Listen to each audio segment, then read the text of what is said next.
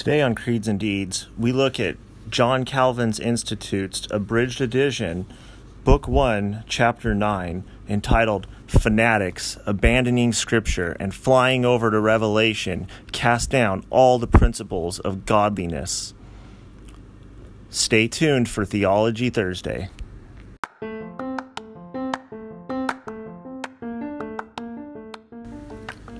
Reformed and Evangelical, Confessional and Missional.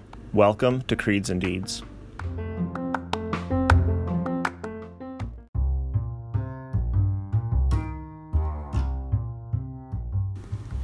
The Word of the Lord from Psalm 58. To the choir master, according to not, Do Not Destroy, a Michtam of David. Do you indeed decree what is right, you gods? Do you judge the children of man uprightly? No. In your heart you devise wrongs. Your hands deal out violence on the earth. The wicked are estranged from the womb. They go astray from birth, speaking lies. They have venom like the venom of a serpent, like the deaf adder that stops its ear, so that it does not hear the voice of the charmers or of the cunning enchanter. O God, break the teeth in their mouths Tear out the fangs of the young lions, O Lord. Let them vanish like water that runs away. When he aims the arrows, let them be blunted. Let them be like the snail that dissolves into slime. Let the stillborn child who never sees the sun, like the stillborn child who never sees the sun, sooner than your pots can feel the heat of thorns, whether green or ablaze, may he sweep them away. The righteous will rejoice when he sees the vengeance. He will bathe his feet in the blood of the wicked. Mankind will say, Surely there is a reward for the righteous. Surely there is a God who judges on earth. This is the word of our Lord.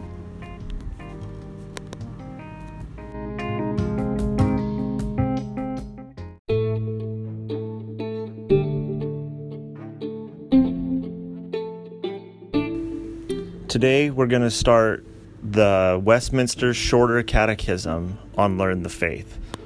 So we're going to start with question one along with scripture proofs. Question What is the chief end of man? Answer Man's chief end is to glorify God and to enjoy Him forever.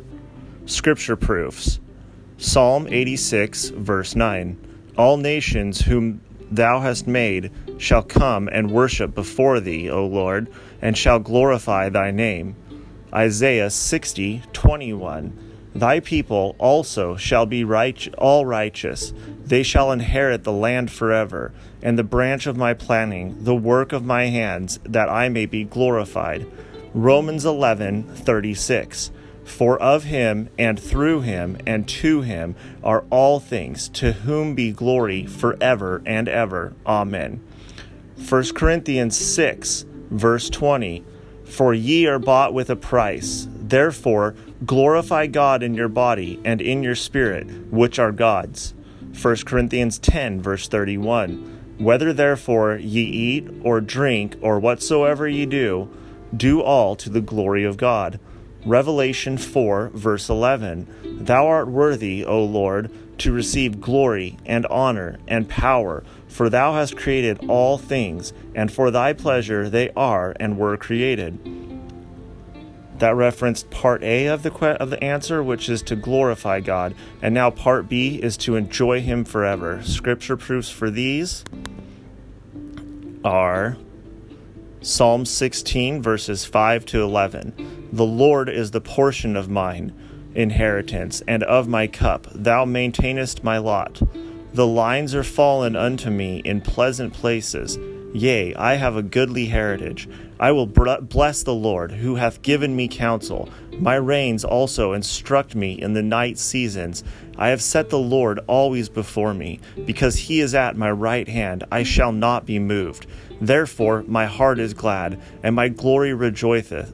rejoiceth. My flesh also shall rest in hope, for thou wilt not leave my soul in hell, neither wilt thou suffer thine Holy One to see corruption. Thou wilt shew me the path of life. In thy presence is fullness of joy. At thy right hand ha- there are pleasures forevermore. Psalm 144, verse 15. Happy is that people that is in such a case. Yea, happy is that people whose God is the Lord. Isaiah 12, 2. Behold, God is my salvation. I will trust and not be afraid. For the Lord Jehovah is my strength and my song. He also is become my salvation. Luke 2, chapter 10, or verse 10. And the angel said unto them, Fear not, for behold, I bring you good tidings of great joy, which shall be to all people. Philippians 4, verse 4. Rejoice in the Lord always. Again, I say, rejoice. Revelation 21, verses 3 and 4. And I heard a great voice out of heaven, saying, Behold, the tabernacle of God is with men, and he will dwell with them, and they shall be his people, and God himself shall be with them, and be their God. And God shall wipe away all tears from their eyes, and there shall be no more death, neither sorrow, nor crying, neither shall there be any more pain, for the former things are passed away.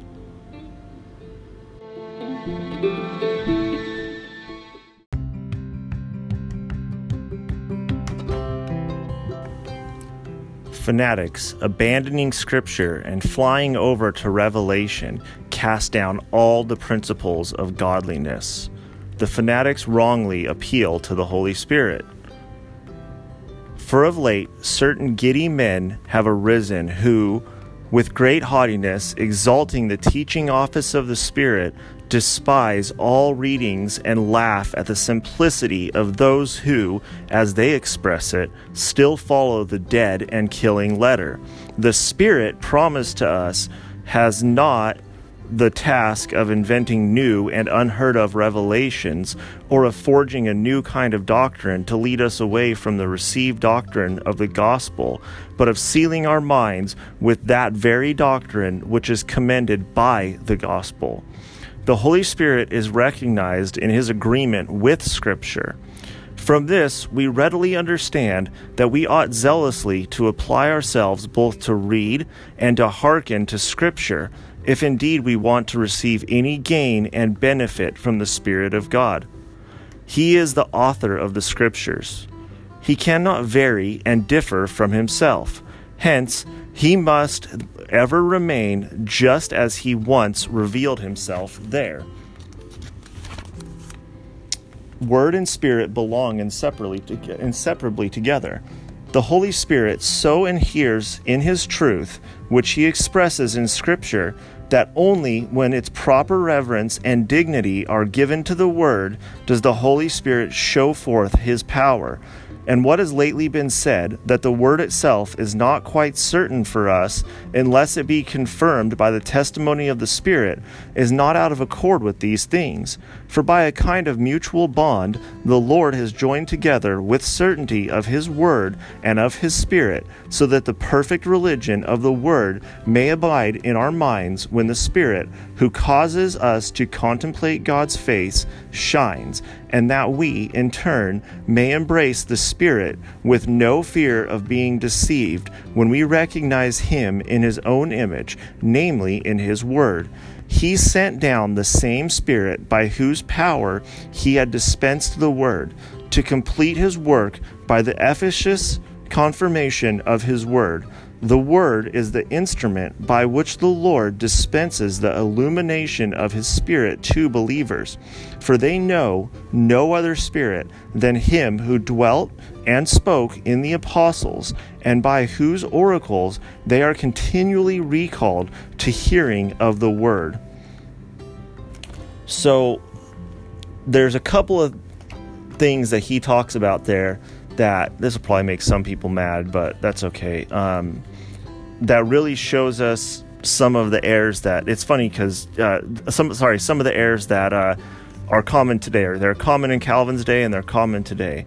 You know, Calvin was um, alive from 1509 to 1564, so uh, 500 years ago, and these things are still true. He says, as of in the beginning of that, he said, as of lately, um, but it's uh, yeah. He said. Um, for of late certain giddy men and it's funny that 500 years ago he was saying like this has been happening lately and it's still happening today so the first one that i see here that he really speaks against would be um, people who put too much emphasis on the spirit and you really see that a lot in america. You know these people who are slain in the spirit and speak gibberish tongues and you know all of that stuff it's they they like he said they just skip over um, they abandon scripture scripture and then they fly straight to revelation. And then they ca- in doing that they cast down all the principles of godliness. And it's like first they they just go they just skip over scripture because scriptures doesn't give you experience and feelings and all of that stuff. And we're so caught up in that today. And instead they go right to these they want to feel things by the spirit. They want to have the spirit reveal that stuff to them. And they're always talking about the spirit told me this and the spirit says this and you know all of that. The spirit's moving in us and then they start speaking their tongues and tempting these healings and all of this stuff. And um, in doing that, though, they are, like it says, they're uh, casting down all the principles of godliness, right? Um, they're not living the word, they're not preaching the word, they don't, they're not striving for godliness, they're striving for, you know, revelation and for, um, uh, experience and just like showmanship and all of that stuff. And it's like, it's all it's the it's exactly opposite of of godliness because most of it is uh, done for money and for material gain, and you see it in their cars and private planes and all of that stuff that that these um, televangelists that are doing this are getting. So that's the first one, and then the second one is all of the cults all the cults out there that are that think they have some special revelation from God that God gave some certain man a secret revelation and uh, and that the scripture revealed to this person or that they or ones that believe that the spirit is still revealing new things to them today that somehow the spirit is uh, uh, speaking directly to them prophesying and all of that stuff today. Uh, and you see this in the Jehovah's Witnesses with the Watchtower Society. You see it in the Mormons with their Book of Mormon and Pearl of the Great Price and Doctrines and Covenants and the um, the Quorum of the Twelve and the Prophet. And they believe that that's all new scripture. They believe that that's on the same level as scripture.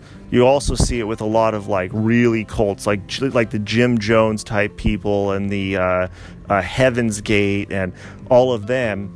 Um, they're all cults, and the reason that they're all cults is because they don't take the scripture as handed down from the apostles for what it is. They want to take and they want to skip over that and go to new revelation.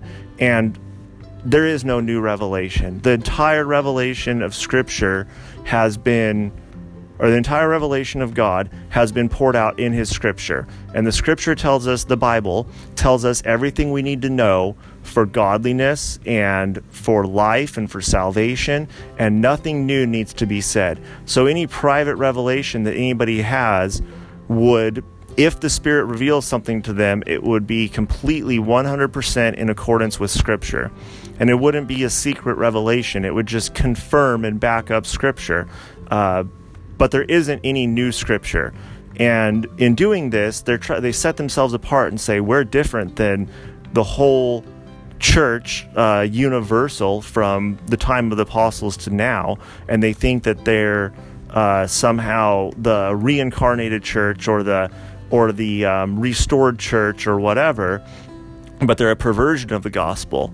And once again, it does not promote godliness because it promotes, for instance, the Mormons, they promote works based righteousness. That you have to, that there's in their words, it says, um, uh, for you are saved by grace through faith after all that you can do. And that's completely contrary to the gospel that says you are saved from by grace through faith, through faith, not of works, so that no man may boast.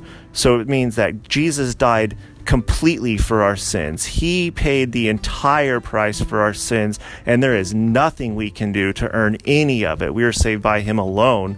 And so when you see that, the Mormons, the missionaries will try to tell you that their stuff is just another testimony and it goes with Scripture, but that's a lie. It goes against Scripture completely. And uh, Calvin, you know, 500 years ago, none of these cults existed, but there was a whole different set of cults back then, and it was the same thing. And uh, the devil works the same way every time. He just re uh, the same exact heresies again and again of these cults and these things to where people are, like Calvin said, uh, they want to abandon the scripture and they want to go to special revelation, to special outpourings of the Spirit, and in doing that, they cast down all the principles of godliness. So, um, yep, to, that was Theology Thursday. Uh, thank you for joining me. Tomorrow is Faithful Friday. Hope you have a good rest of your Thursday, and we will talk to you tomorrow.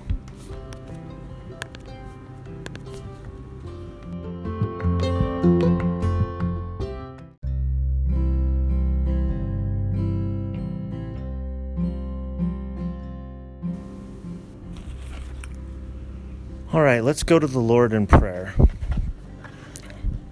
Father, your name is great. Jehovah, Yahweh. You are mighty.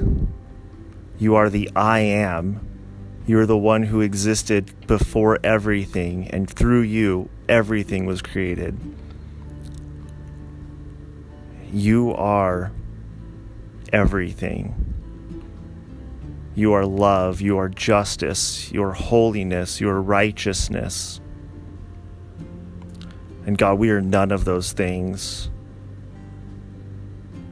We confess our sins to you. We are prideful, lustful, disobedient, haughty, lovers of self. We're selfish. We're not caring. We aren't holy. We are blasphemous and we don't love you, if the greatest command is to love God and and like it to love our neighbors, then the greatest sin is to not love you and to not love our neighbors. And we do that every day, God. We don't love you with all our heart. And we don't love our neighbors as we should love ourselves. So, God, forgive us as we confess our sins to you. Forgive us for our sins and cleanse us from all unrighteousness by the blood of your Son, who died on the cross, whose blood was shed for our transgressions, for our unrighteousness, for every sin. God, and as He cleanses us, we ask Him to make us righteous, to turn us away from our sins, help us to repent of our sins and to turn of them and live more for you and to live righteous lives so that we can glorify you, knowing that you have saved us. God, thank you that you've saved us. Thank you for your Son. Thank you for your love. God, thank you for your church, that you established a church here on this earth to show forth who you are, and that we can fellowship together, and that we can have community, and we can love one another through it, and that we can love the world, and we can better love you through it. God, thank you for my small group that I led for this last year. Thank you for the surprise going away that they gave me last night and all the kind words they spoke to me. God, that was such a blessing to have. God, thank you that you've got me through this year and that I get to go home to my wife. God, thank you for who you are, most of all. Thank you that you love me. Thank you that you love each of us. Thank you that you've called us, and that from the beginning of the world, from before the foundation of the earth, you chose a people for your own possession, people that you're going to give an inheritance to. God, I pray for all the people that are wrapped up in the things that we talked about today, the charismatic churches that pervert the gospel by making it about experiences and workings and they just gloss over the scripture and they try to to do things like the slaying in the spirit and all of those things that are not godly and are not biblical. God i pray for them that you will call those people out of that and that you will bind the the people that are preaching that bind their conscience so that they can no longer go about preaching that and bring them to true faith in you so that they'll preach your gospel. God i believe you can turn all the evil that those that the prosperity gospel preachers and the charismatics uh, are doing you can turn those to good. You can turn those to where they're preaching your gospel. So god i ask you to do that.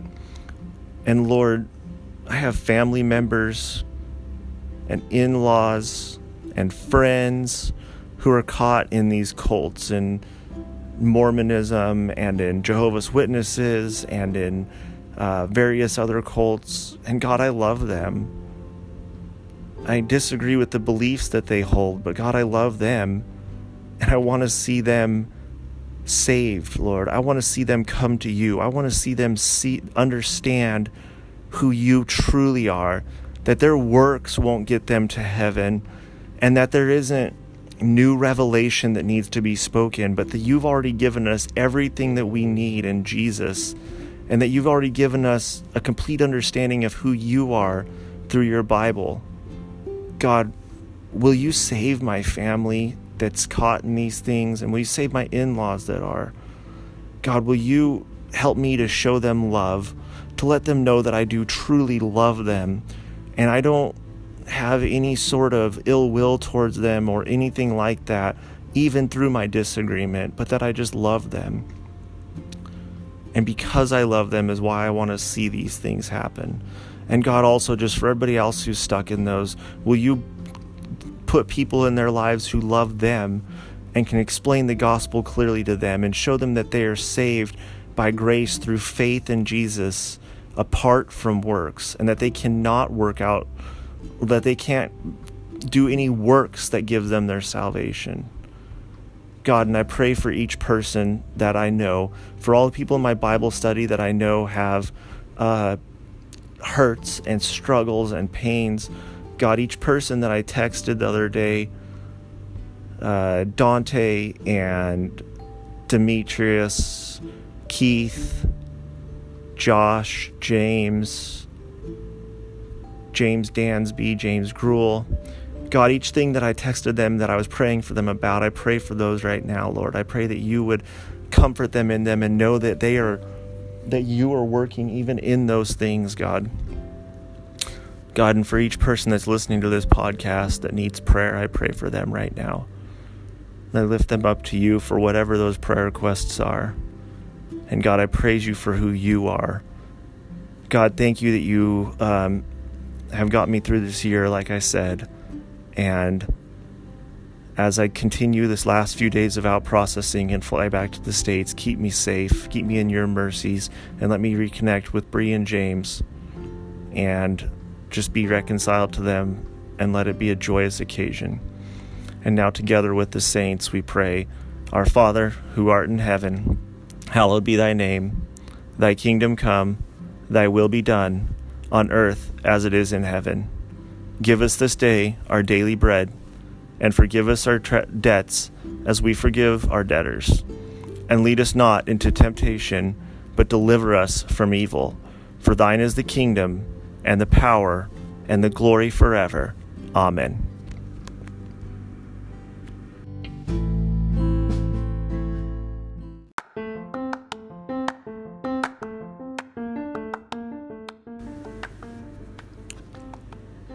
Thank you for joining me for Theology Thursday. I hope that you enjoyed this show and that it was encouraging to you. And I hope you'll come back tomorrow to listen to Faithful Friday. If you do enjoy this podcast, would you consider leaving me a review on the Apple Podcasts app or on your podcast app if you have the ability, just to help my name get out there? Um, Stitcher and most of the others you can leave a review on. And like always, remember I'm not ordained and I'm not a pastor. So if you're a Christian listening to my podcast, you need to be in church on Sunday.